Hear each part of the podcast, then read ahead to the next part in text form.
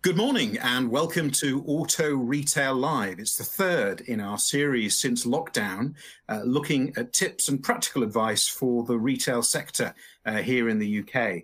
We're focusing today on business in numbers. So we try and feature a particular theme each time, uh, looking at issues that are relevant around that particular topic.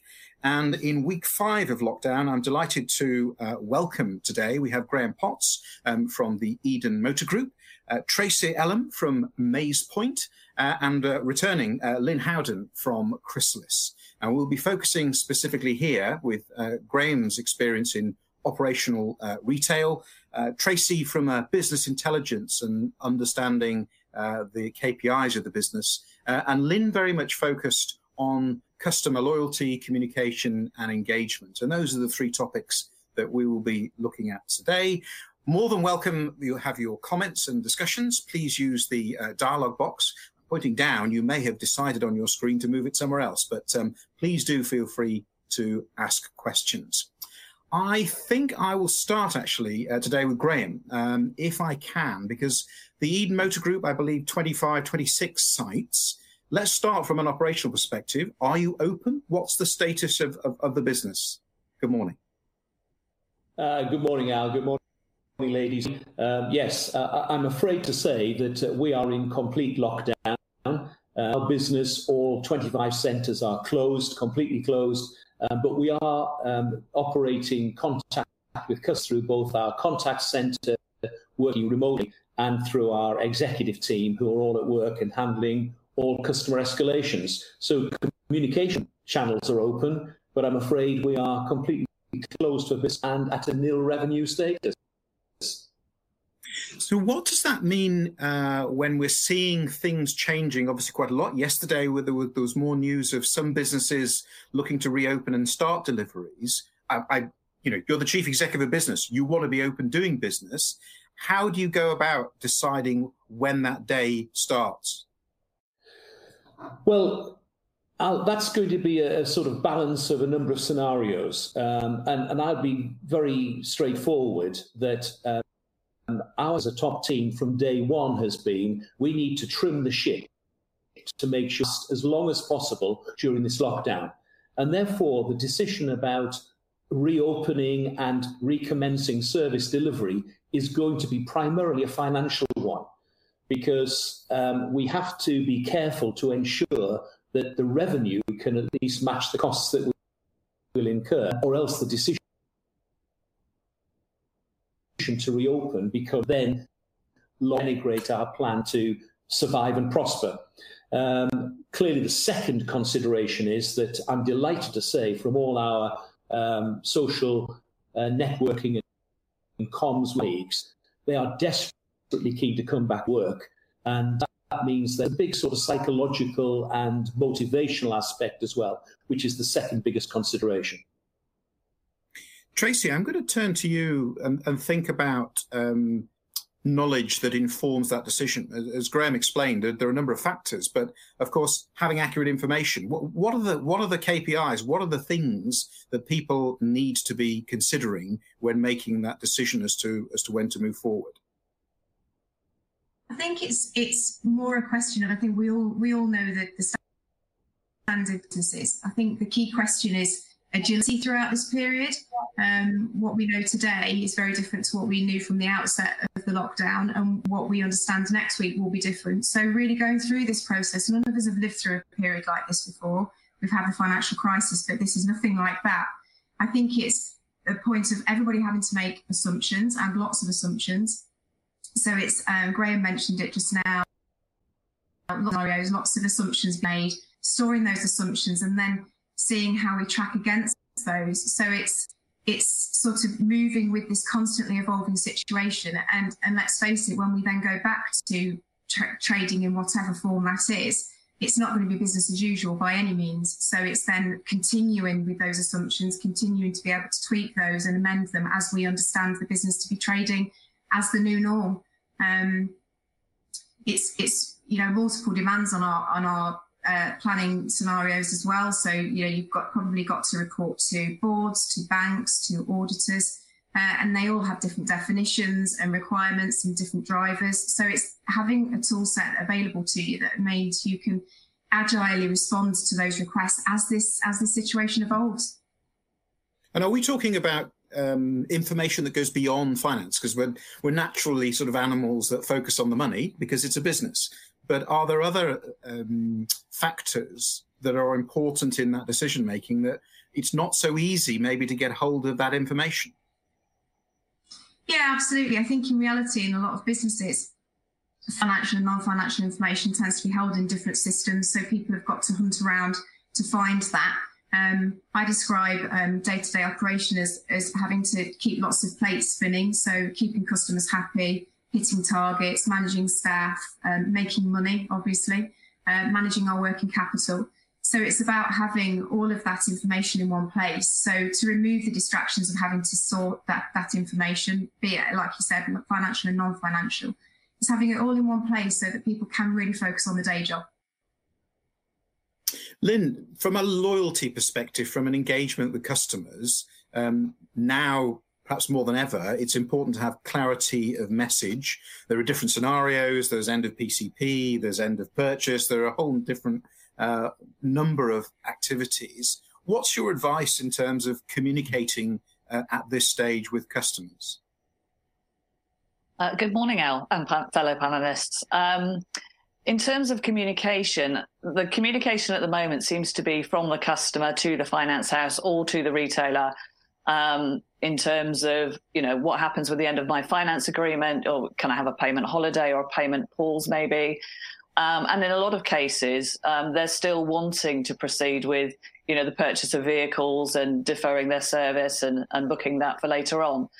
So it's important, I think, to be mindful that, you know, proactive communication is key to retention. So we've got to be able to engage with our customers either by the telephone, email, SMS, digital communications, and of course, video conferencing platforms uh, like the one we're using now um, to offer the customer additional support um, to what they're uh, getting currently and to give them advice. Um, in that, of that nature in terms of their finance agreement and you know the dealer's standing. It's it's not so easy though, I guess, to manage the challenge of customer engagement, and perhaps you can sort of give us a feel for the level of, uh, of, of interest and the number of inquiries when, and we'll come to Graham in a second, but but when you perhaps have a business that is in lockdown, so you may need to engage with customers, but your staff are locked down. Absolutely, and and that is obviously something that that every dealer will be going through right now with their salespeople in furlough. Um, the majority of dealers will have some form of um, skeleton staff to handle communication, such as a call center or a BDC, or utilizing their fleet department. So really, it's arming those people with the information they need to be to best advise customers, and maybe start to plan for that proactive communication um, that's going to be needed to make sure all our customers are on board when we return to work. Because as far as a way as that may seem right now, it will happen. Graham, let's return to this idea of managing that engagement that, that Lynn has talked about. Um, the, there, I'm sure there are there, there are thoughts of you know senior managers now having to pick up the phone and talk to customers and and an interesting experience they're going to learn from doing what other colleagues are doing. But but is that the reality of what's happening now? You're having to to pick up and do things and see things and learn systems that otherwise other members of the team will be dealing with. Absolutely, yes, that's a very, very relevant point. Um, the fact that in our organisation, uh, our ops directors are handling all the customer escalations uh, from our skeleton staff who are in our contact centre, um, then it's actually giving us an unforeseen benefit of this very regrettable lockdown, and that is that our senior team are seeing first the nature of customer concerns, one or two complaints, let's be fair, and they're experiencing the strengths and weaknesses of our internal processes. And uh, we will be a better company as we exit this because we as a top team have actually been in the muck and bullets of the customer contacts now for five weeks. And I can guarantee you there's been a lot of learning out of that. What can you give us a flavour of the type of uh, engagement that you're having from inquiries from customers? What what sort of things is it? Is it service requests? Is it want to buy a car? What kind of communication are you seeing typically? Yeah, um, it's changed a little bit over this lockdown lockdown period to date, um, but I'm pleased to say that the vast bulk of customer contacts that are proactive to us are actually um, wanting to investigate when they could get their car in for service or MOT. Clearly, some people needing repairs sorted out, and a huge number are engaging with our digital platform uh, where we're advertising cars and deals. Um, and so I would say uh, currently it's something like 80% commercial inquiries and 20 are queries about what do I do about a finance agreement or I've got a bit of a problem. Um, and that's probably changed by about 20% over the five weeks in favour of commercial inquiries. So in the first week, it was probably more like 40, 60. And so, you know, because we've been locked down, we're clearly not transacting with customers in the traditional sense. Um, but the, the customer flow is very encouraging. And I think both Tracy and Lynn have implied that we will take data and respond to that data. Well, intuitively, we're seeing that there is quite a lot of pent up demand from customers who will be wanting everything from an MOT through to a brand new vehicle fairly shortly after lockdown breaks uh, is, is lifted. You're watching Auto Retail Live. Today we're focusing on the business in numbers. Um, Graham, some questions coming through, and I'll come to Tracy in a moment. But interesting point here about why you decided to close the business completely, given that there are obviously inquiries for service and, and so on. Perhaps you can illustrate your thinking about why you took that decision and some of the challenges of opening again. Yes, indeed. I go back to a point I made at the beginning that um, our first decision point as a top team was we have to have business as lean as possible to, to allow it to survive for the longest period. In other words, plan for the worst. Um, truthfully, we kept five of our service operations open regionally across our territories for two days a week in order to assist key workers and our customers who had urgent risks. And after three weeks, I took the decision, uh, supported by my colleagues, that on financial grounds, that was going to cost us £75,000 a month. And we took the view that our number one mantra is we have to protect the employment of 830 people, and we took the decision on purely financial grounds. And therefore, um, yes, we could have some after sales operations open, op- operating, but at the moment, we're standing by our mantra that we need to make sure Eden can survive for the longest possible time without revenue. Tracy, it's a decision that every uh, business has to take. You do it based on data and, and insight and information. Um, what are some of the other perspectives, the, the, the, other the other considerations that, that businesses have to make? As Graham said, there's the bottom line, making sure the business survives. But I guess there's the management of people, and it's not just one person in one workshop, is it? There's a number of areas to think about. Yeah, absolutely, and I think Graham's hit the nail on the head. Really, it's it's it's making it's making certain assumptions and deciding to do something that then being able to track that and say actually was that the right decision to make and then being agile about it. You know, can have we have we made the right decision? And if we haven't, then being very agile in undoing it and being brave enough to say that's you know not necessarily the right thing. And for the business and the long term survival, it's absolutely about making sure that these businesses survive and and maintain and continue to provide lots and lots of families with with livelihood. Um, it, it is a, a, bit of sort of measuring that constantly and, and, being able to understand whether that's right or wrong. Um, and, and, that will continue past lockdown. Like I said before, when we go to a form of business, business sort of trading, what does that look like? And we're going to be learning that as we go along. Nobody has any idea really of the sorts of distractions that potentially our operational teams are going to have to deal with.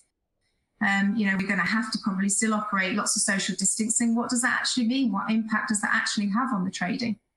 You know, and our performance which is why it still remains critical to make sure that, and Graham's made that point, of having that information available to you um, as quickly. It's something that everybody's learned throughout this process, I think, is the reliance on data. Graham's mentioned it a couple of times. Um, I think people have really realised throughout this crisis that having the available to you is really critical and much more frequently. We've been forced to be distanced from our businesses. And so, therefore, having that information, we're realizing we're so much more reliant upon it. And actually, that's not going to change when we go, you know, post lockdown. Um, and it's about removing any distractions, trying to find financial, non financial data, actually putting information in front of people to make sure that we can maximize every opportunity once we're allowed to go back to some form of trading.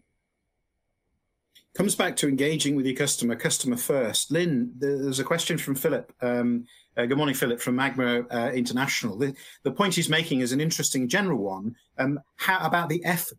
excuse me, about the effort that retail groups need to be making in terms of upping their game in this communication around after sales and service initiatives. Um, it's, it's forcing a different thinking. It is. Uh, good morning, Philip. Um, it is. I think it's it's a very difficult situation we're in. Uh, the planning for the return to work because nobody knows what that's going to look like. Customer be- behaviour will change, and again, we don't know exactly what that's going to look like. So it's it's very difficult to know what to do for the best. But I think my simple message would be is to you know to, to start where we are, to use what we have available to us, and to do what we can to keep customers engaged with our business. Be that over the telephone or using digital communication and providing enough information that customers feel supported and comfortable with where they are, whether it's um, sales or after sales. You know, social media, for example, you know, a lot of dealers now, um, which I think is fantastic, uh, through social media, telling their customers, you know, how open they are and what their processes and procedures for future booking, for vehicle sales, that sort of thing are. So, um, you know, I would just say we've just got to use every channel we have available to us right now to keep our customers engaged with us and to keep ourselves engaged with them. Graham, just check in there. Are, and it's, it's, a question from David. Hello, David Sheriff from, from Steven Eagell. Um, David asks, are customers beginning to be more responsive to the idea of actually you know, coming out of the houses to buying a car or or getting their current car service. Are you seeing that move? I know you talked about the the shift in inquiries, but do you get a sense that customers are, are ready to come back? Yes, absolutely. Uh, it, it, it's not entirely data free, but I'm sure both Tracy and Lynn would say that this is, this is more intuitive and observed. And just to, I'll answer that, that, that question directly in just 30 seconds. But uh, let me say that one of the things that resonates from what we've heard from, from our colleagues is that um, we are receiving data on a more frequent basis. We can assess the trends. The agility that Tracy's mentioned is very much front of mind in our organisation. Going back to the commercial point, we are seeing an increasing number of inquiries for both vehicles and for after sales. And it is clear from our conversations with customers and the speed of their decision making that they're anticipating release of lockdown. Um, I think there is undoubtedly a sense that um, not just this has to come to an end someday, that elements are going to be freed up relatively soon. Now, that may be boredom, it may be wishful thinking, but the fact of the matter is that's a trend that is observable day by day as we've gone through this process. Um, and what would your plans be? This is a question from Alex at um, Toyota GB. Good morning, Alex. Thank you for your question. What, what are your plans, Graham, for thinking about this this test drive, the showroom issue in the in the world of social distancing, and then handover? Okay, uh, we put in place social distancing actions before close down was enforced. And we're actually, one of the telephone meetings we have later this week as a team is to date those in anticipation of contactless business, those customers that want that. Um, we we um, anticipate being able to um, to do all kinds of transactions without touching individuals and with minimal touching of the product. Um, and uh, one example would be and, and I know I'm talking to a closed community in the automotive sector, but um, for example, being able to ensure unaccompanied test drives, which of course is contrary to good sales process and contrary to the norm of insurance protection. But it's something that we have to negotiate and put in place for those customers who will want to be unaccompanied on a test drive, just as an illustration. So that's forcing, I suppose, innovation because uh, it's a different process. And I don't know, you may use telematics or something to, to, to track the vehicle. Who knows? Probably keep husband in the showroom and let wife go in the car, or keep keep keys for the part exchange and imprison somebody. We'll find a way of protecting ourselves. There you go. You heard it first. Eden Motor Group kidnaps customers, but uh, it's a it's a it's a practical solution to to moving forward. Joking aside, and Cliff Cliff Della. Good morning, Cliff. Thank you for your question. Uh, what does the panel think about how finance companies will respond to underwriting finance cases after buyers have been furloughed? Lynn, I'm going to come to you first for that, if I may. So this issue of of, of finance companies. That's a, a, really good question. And actually, I'd not heard that one before. So thank you for the question. Um, that what we are seeing is that every finance company is behaving differently right now, and they're doing everything they can to support their uh, to support their customers, um, regardless of their situation. But I think the furlough situation, the the staff member that's furloughed has not lost lost, lost their job. They still have a percentage of their income coming in. Um, and I would assume that finance companies won't see that any differently than continuous employment. Um, that would be for them to say. But I would certainly, I know from the, the FCA pieces that we've seen recently also, that they are advising all finance companies, you know, look at these cases individually, of course, but obviously with a view to not take any drastic action or action because of somebody's situation. So I would like to think that um, it's no different than continuous employment being furloughed. And how much information is flowing um, through the channels in terms because you've got the finance company that has the relationship with the customer, and you've got the retailer who has a, a different relationship with the customer. It, it, does does those, do those systems join up? Is that communication happening at this difficult time? Certainly before lockdown, excuse me, certainly before lockdown, that communication was very, very good.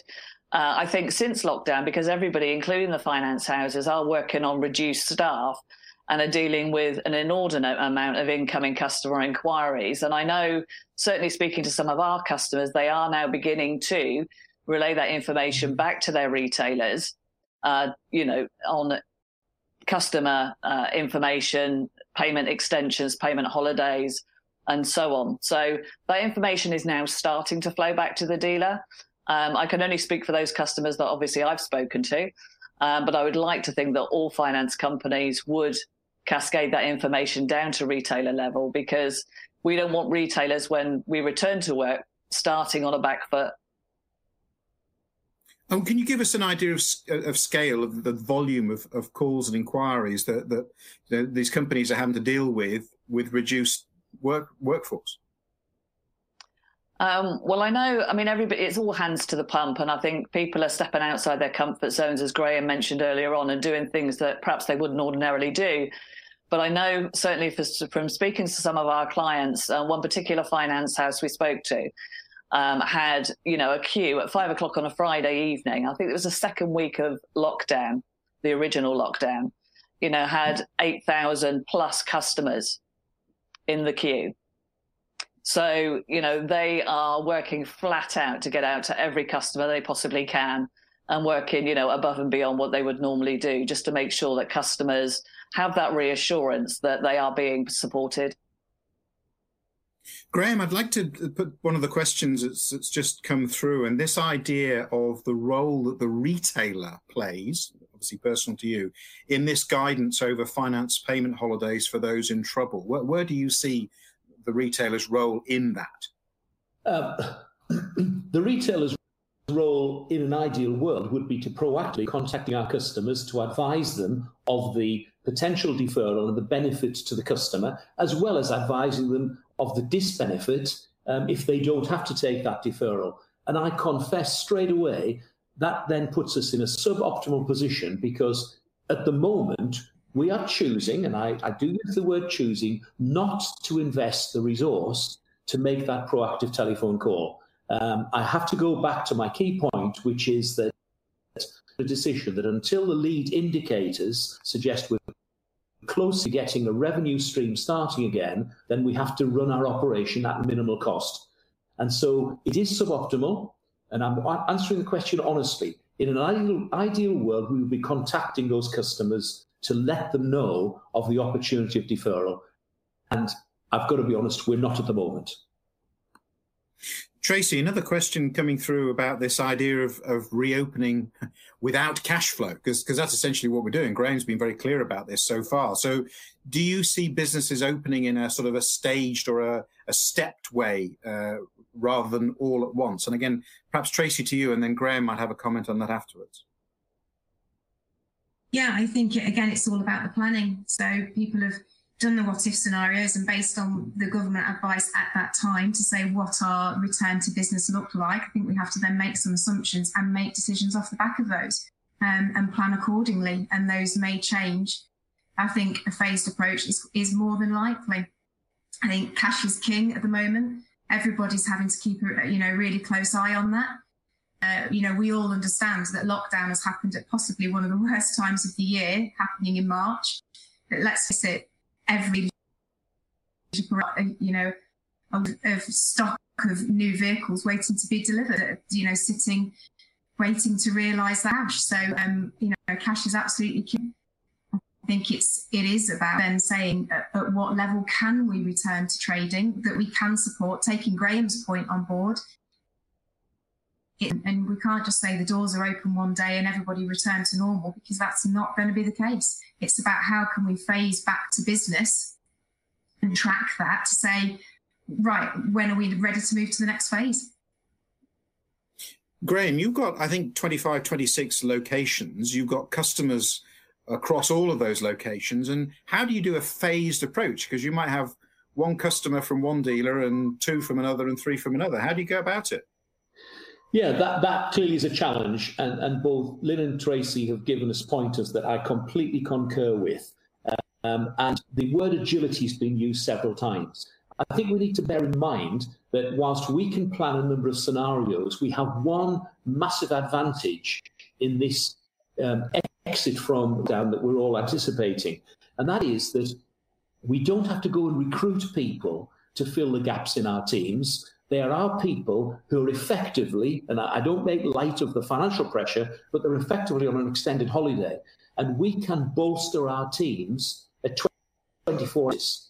And therefore, the multiple scenarios can change. We, as a, as a senior team, had a meeting yesterday. We're talking about scenarios, and, and we are planning to say to our people that this is the phase that we're anticipating at the moment, but it could change tomorrow. And I think that having the scenarios and being prepared to change quickly will be part of the answer. Not denying the fact it's going to be complex, not denying the fact that we'll get it wrong, but I think blending together the scenario planning and the, the staged reopening and being prepared to read the lead indicators quickly is going to be um, not the secret of success, it'll be the power of success. Tracy, how many businesses do you think are actually at this stage of planning? I know this is what you do. You support, you provided the support for those businesses that do it, but I imagine you you engage with a whole range. So are ten percent of businesses planning in this way, twenty percent, fifty percent? What's your sense of of how effective they are?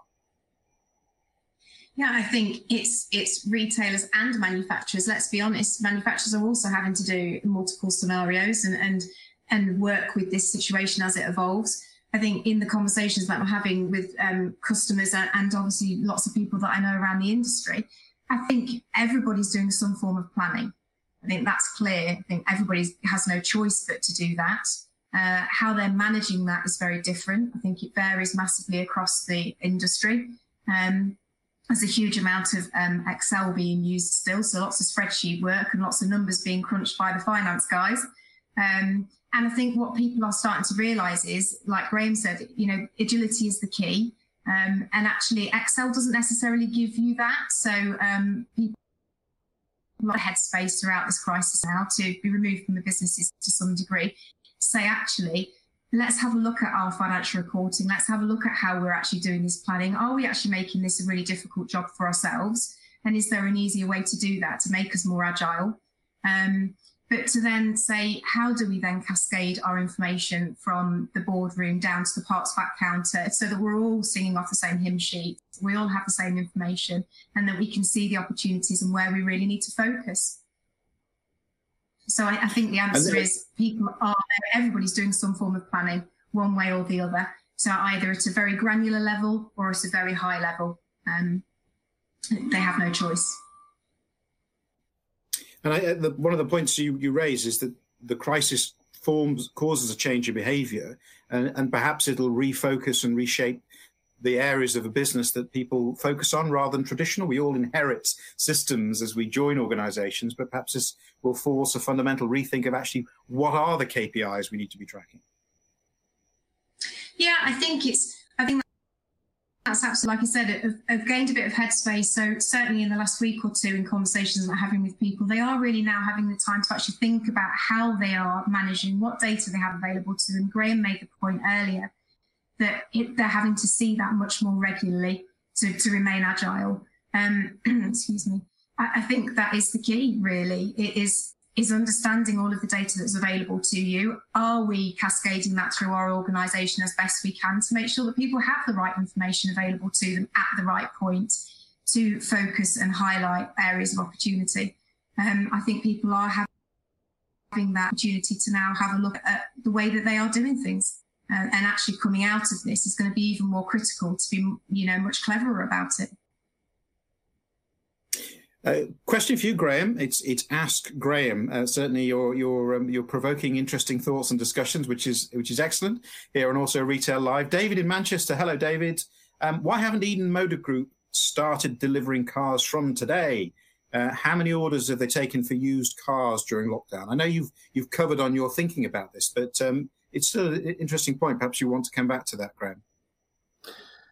Uh, yes, okay. Well, David asked two questions. The, the, first one is why haven't we started delivering from today? Um, the, the reason I go back to my initial point that this, this, is, this is quite complex, um, but I've got to introduce the concept of working capital as well as the costs of doing so. Um, but we will later today decide which businesses we unlock for a delivery point of view.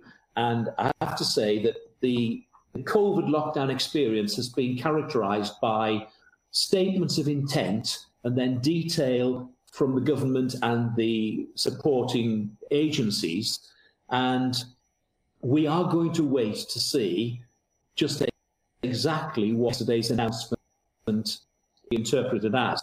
But we have got in our planning the ideas of build orders into limited number of locations and therefore unfurloughing relatively few people in order to complete the deliveries. Um, but we're not going to do that in a knee jerk way because if I'd unfurloughed 50 people yesterday, that's a £100,000 cost in one month. And I'm sorry, but I'm sticking with the mantra of we need to protect our resources to let the company supply. Um, there's also the question about how many used cars sold um, in the lockdown phase? The answer is six times as many as new.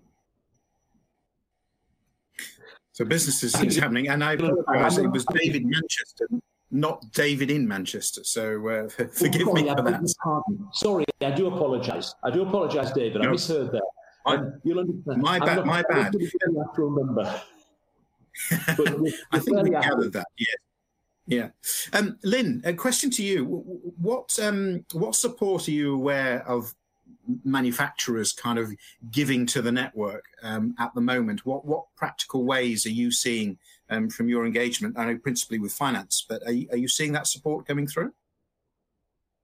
Um, I know with, with certain brands, I mean, all brands are taking some action with their customers. There's a lot of digital communication going backwards and forwards. And again, that varies um, by brand, I would guess, and by how many people they've got available to to man that type of operation to push that information out to customers. So we are seeing information flowing both from brands and from um, finance companies to their customers. But again, it varies immensely depending on who you talk to. Interesting. Thank you for that. Thomas Worlock from Wessex Garages. Um, Will customers accept a delivery charge? Graham, quickly for you, one. we've never made a delivery charge and we never will do. Quick answer to a quick question. Um, I think be, we, we've covered a lot of ground here in terms of thinking about the business perspective. I know in previous discussions the, the, we focused on sort of personnel and, and people issues, but it's very clear that in week five, the commercial aspect of the business um, is now starting to bite. And Graham, I think you've been given, you've been very clear in, in giving your perspective. It's a different perspective to others uh, in the industry. And who was it who famously said, I have an opinion, but I change my opinion when the facts change. And I guess the facts are changing fast, which means that you have to be uh, swift when you make those changing decisions. Yeah, I think that's absolutely right. I think the, one of the themes that's run through our this morning is that this new territory is unlike anything we've been in before.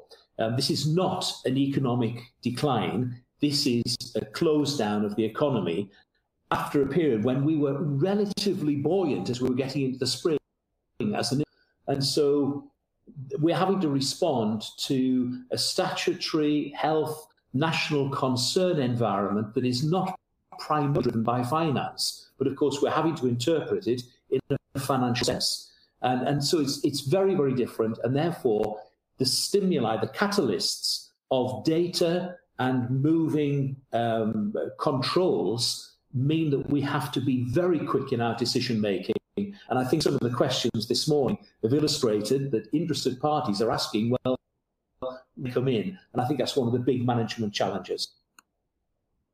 Have you got a tip for us before we um, we call the session to a close? What's what's Graham Potts's message to the community today?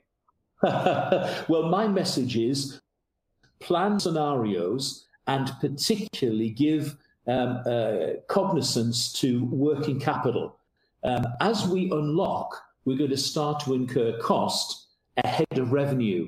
And we must be very careful as a, a, a, a sector that we don't win the battle and lose the war, because I think that the working capital demands on businesses in the lockdown freeing phase are going to be very challenging.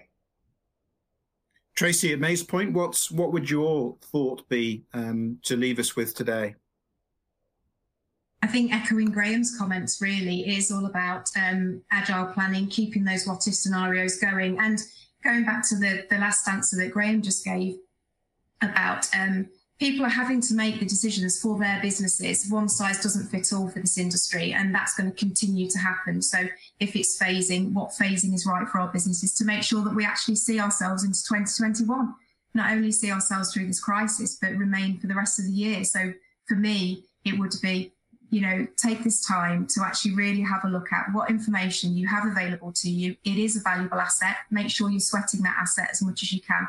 Um, and make sure that you're then sharing how you cascading that around your business to make sure that they're they've got the information that they need to know and when they need to know it um, so that they can really focus on getting back to business customers keeping them happy making money and hitting targets like we you know like we like doing and Lucy, the the the, the, the sorry, Lynn, uh, forgive me. The the message for consumers, I suspect, is is principally your your advice.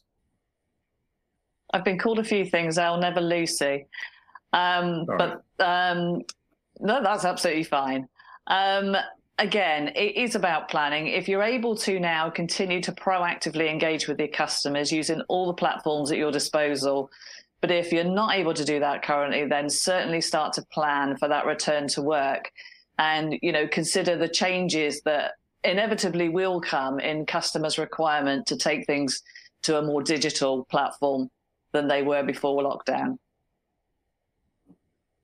Lynn, Tracy, and Graham, thank you very much for, for being our guests today here on Auto Retail Live, the third of our uh, programs. The next one, by the way, um, you can see in the box, you can actually click on and reserve your place, uh, which will be on the 7th of May uh, at 2 o'clock, uh, when we'll be looking uh, at finding a, a, way forward. By which time, of course, we will be two weeks further into this uh, moving situation, and we'll be very very pleased to have you joining us then. But on behalf um, of Auto Retail Live, Tristan and Francis and the team, uh, our guest Graham Potts, the CEO of Eden Motor Group, uh, Tracy from Mace Point and Lynn from Chrysalis, thank you very much. Stay safe, and we'll see you soon. Thank you. Thank you.